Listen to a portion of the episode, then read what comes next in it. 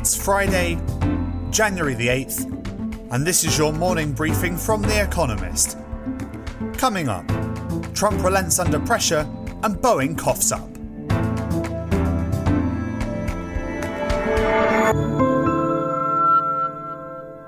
First, the world in brief. Having incited a mob to storm the Capitol on Wednesday and for two months peddled false allegations that the presidency was stolen from him, Donald Trump finally acknowledged Joe Biden's incoming administration and committed to a peaceful transfer of power. Pressure has mounted on the president since this week's assault on democracy, committed by both Trump supporting rioters and, arguably worse, lawmakers who had tried to overturn the election results. Two members of Mr. Trump's cabinet, Betsy DeVos and Elaine Chao, resigned over his role in the lawlessness. Several lawmakers, both Democrat and Republican, called for Vice President Mike Pence to invoke the 25th Amendment to remove Mr. Trump from office. Others want him impeached. Meanwhile, Mr. Biden continued to flesh out his cabinet. He has reportedly picked Gina Raimondo, the governor of Rhode Island, as his Secretary of Commerce. Ms. Raimondo is a moderate Democrat who once co founded her own venture capital company. Mr. Biden was also said to have selected Marty Walsh, the mayor of Boston, to serve as his Labour Secretary. Boeing agreed to pay $2.5 billion to settle criminal charges that it misled safety officials who were investigating the firm's 737 MAX airliner.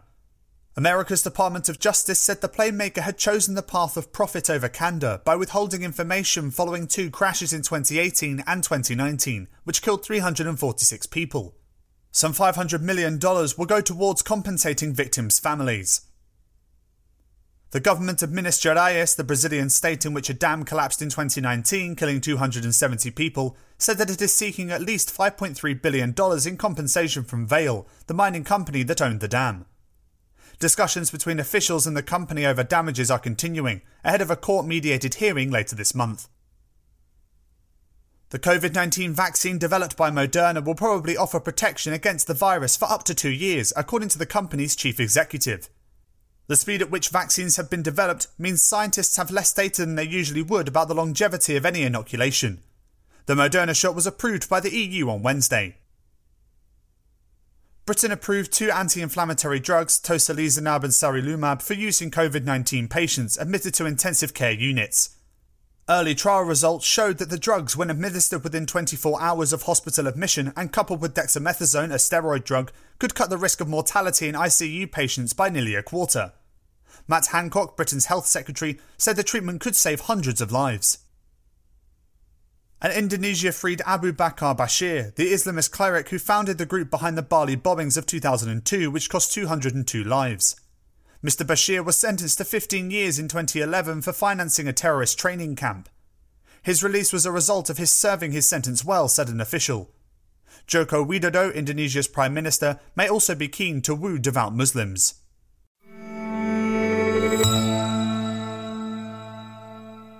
And now here's today's agenda. A further step down. America's labour market. Since April, when the unemployment rate hit nearly 15%, America's labour market has created jobs at a monthly average of over 1.5 million. But the rate of increase has slowed dramatically. Today's jobs report will probably be the weakest of the post April run, with economists expecting that America added around 100,000 jobs in December. In part, that is because the easiest gains have already been made, but it is also because the economy started slowing noticeably in November as a third wave of COVID 19 prompted a cutback in consumer spending and the imposition of stay at home orders, and as the effects of the stimulus package passed in the spring waned. A new stimulus bill should help, and vaccinations should at some point put a lid on new infections. But around 11 million people are still unemployed, 5 million more than in March. For them, economic recovery seems a long way away.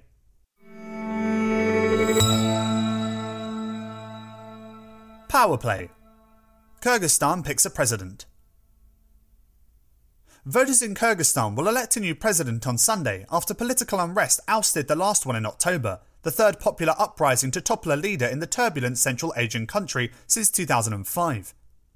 The favourite is Sergei Zhaparov, a charismatic populist with an enthusiastic following and a checkered past that includes imprisonment on kidnapping charges and service in the administration of a corrupt president overthrown in 2010.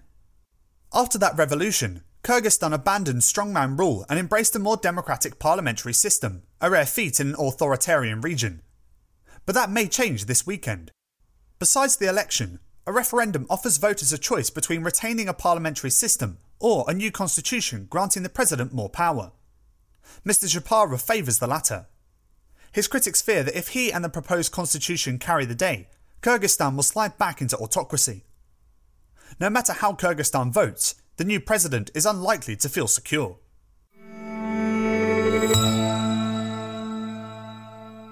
Intractable tractors. Indian farmers protest. After tens of thousands of farmers on tractors converged outside Delhi yesterday, the latest demonstration in a movement that began in November and which has seen more than 250 million people go on strike, talks resumed today between the protesters and Narendra Modi's government. Previous rounds have stalled. More than 30 farmers' unions insist that a trio of reforms rushed into law in September be scrapped. Experts largely welcome the laws, which aim to disentangle Indian agriculture from stifling rules and make it more competitive. The government claims at least 10 rival farming unions, mostly based in southern and eastern India, support the reforms. But farmers in India's richest grain belt, north and west of Delhi, prospered for decades under the old, predictable, if imperfect, rules. What they want is not freer markets, but stronger prices for their crops. And they have proved willingly to brave tear gas, bitter cold, and downpours to make their point.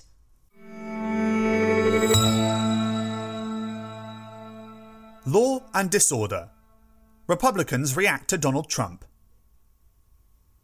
After electoral defeat and mob violence, might Donald Trump's malign grip on his party be loosened? Maybe. Congressional Republicans who voted to overturn the presidential election knew they would fail. Mr. Trump's attempt to suborn Republican officials in Georgia did the party no favours there. Some of his supporters in Congress have belatedly been emboldened to criticise him. But this is still short of wholesale repudiation by the Republican establishment without which it is hard to imagine Mr. Trump relinquishing his hold. Still, it is now more imaginable.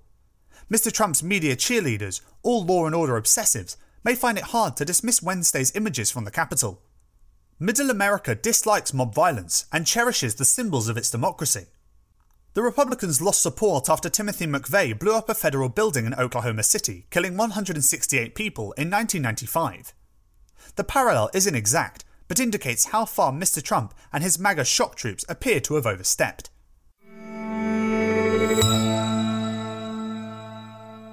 The best laid plans. North Korea. Kim Jong un, North Korea's dictator, opened the Congress of the ruling Workers' Party of Korea this week with a bold admission of failure. His country's five year economic plan had, he admitted, immensely underachieved in almost all sectors. The get together, the first since 2016, aims to set a new course for North Korea. The country could hardly be heading in a worse direction.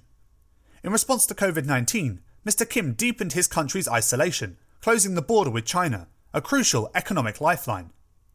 That compounded the country's isolation. Trade collapsed by an estimated 80%, food prices are rising sharply. If Mr. Kim cared about his people, he would welcome foreign vaccines and initiate the kind of market reforms that set communist China and Vietnam on the path of growth. Instead, yesterday he was reported to have told the Congress of plans to increase the country's defence capabilities.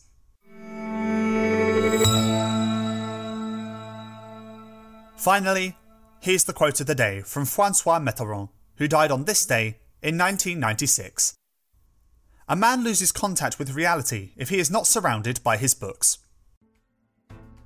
That's it from the Economist morning briefing, available every weekday and on Saturdays.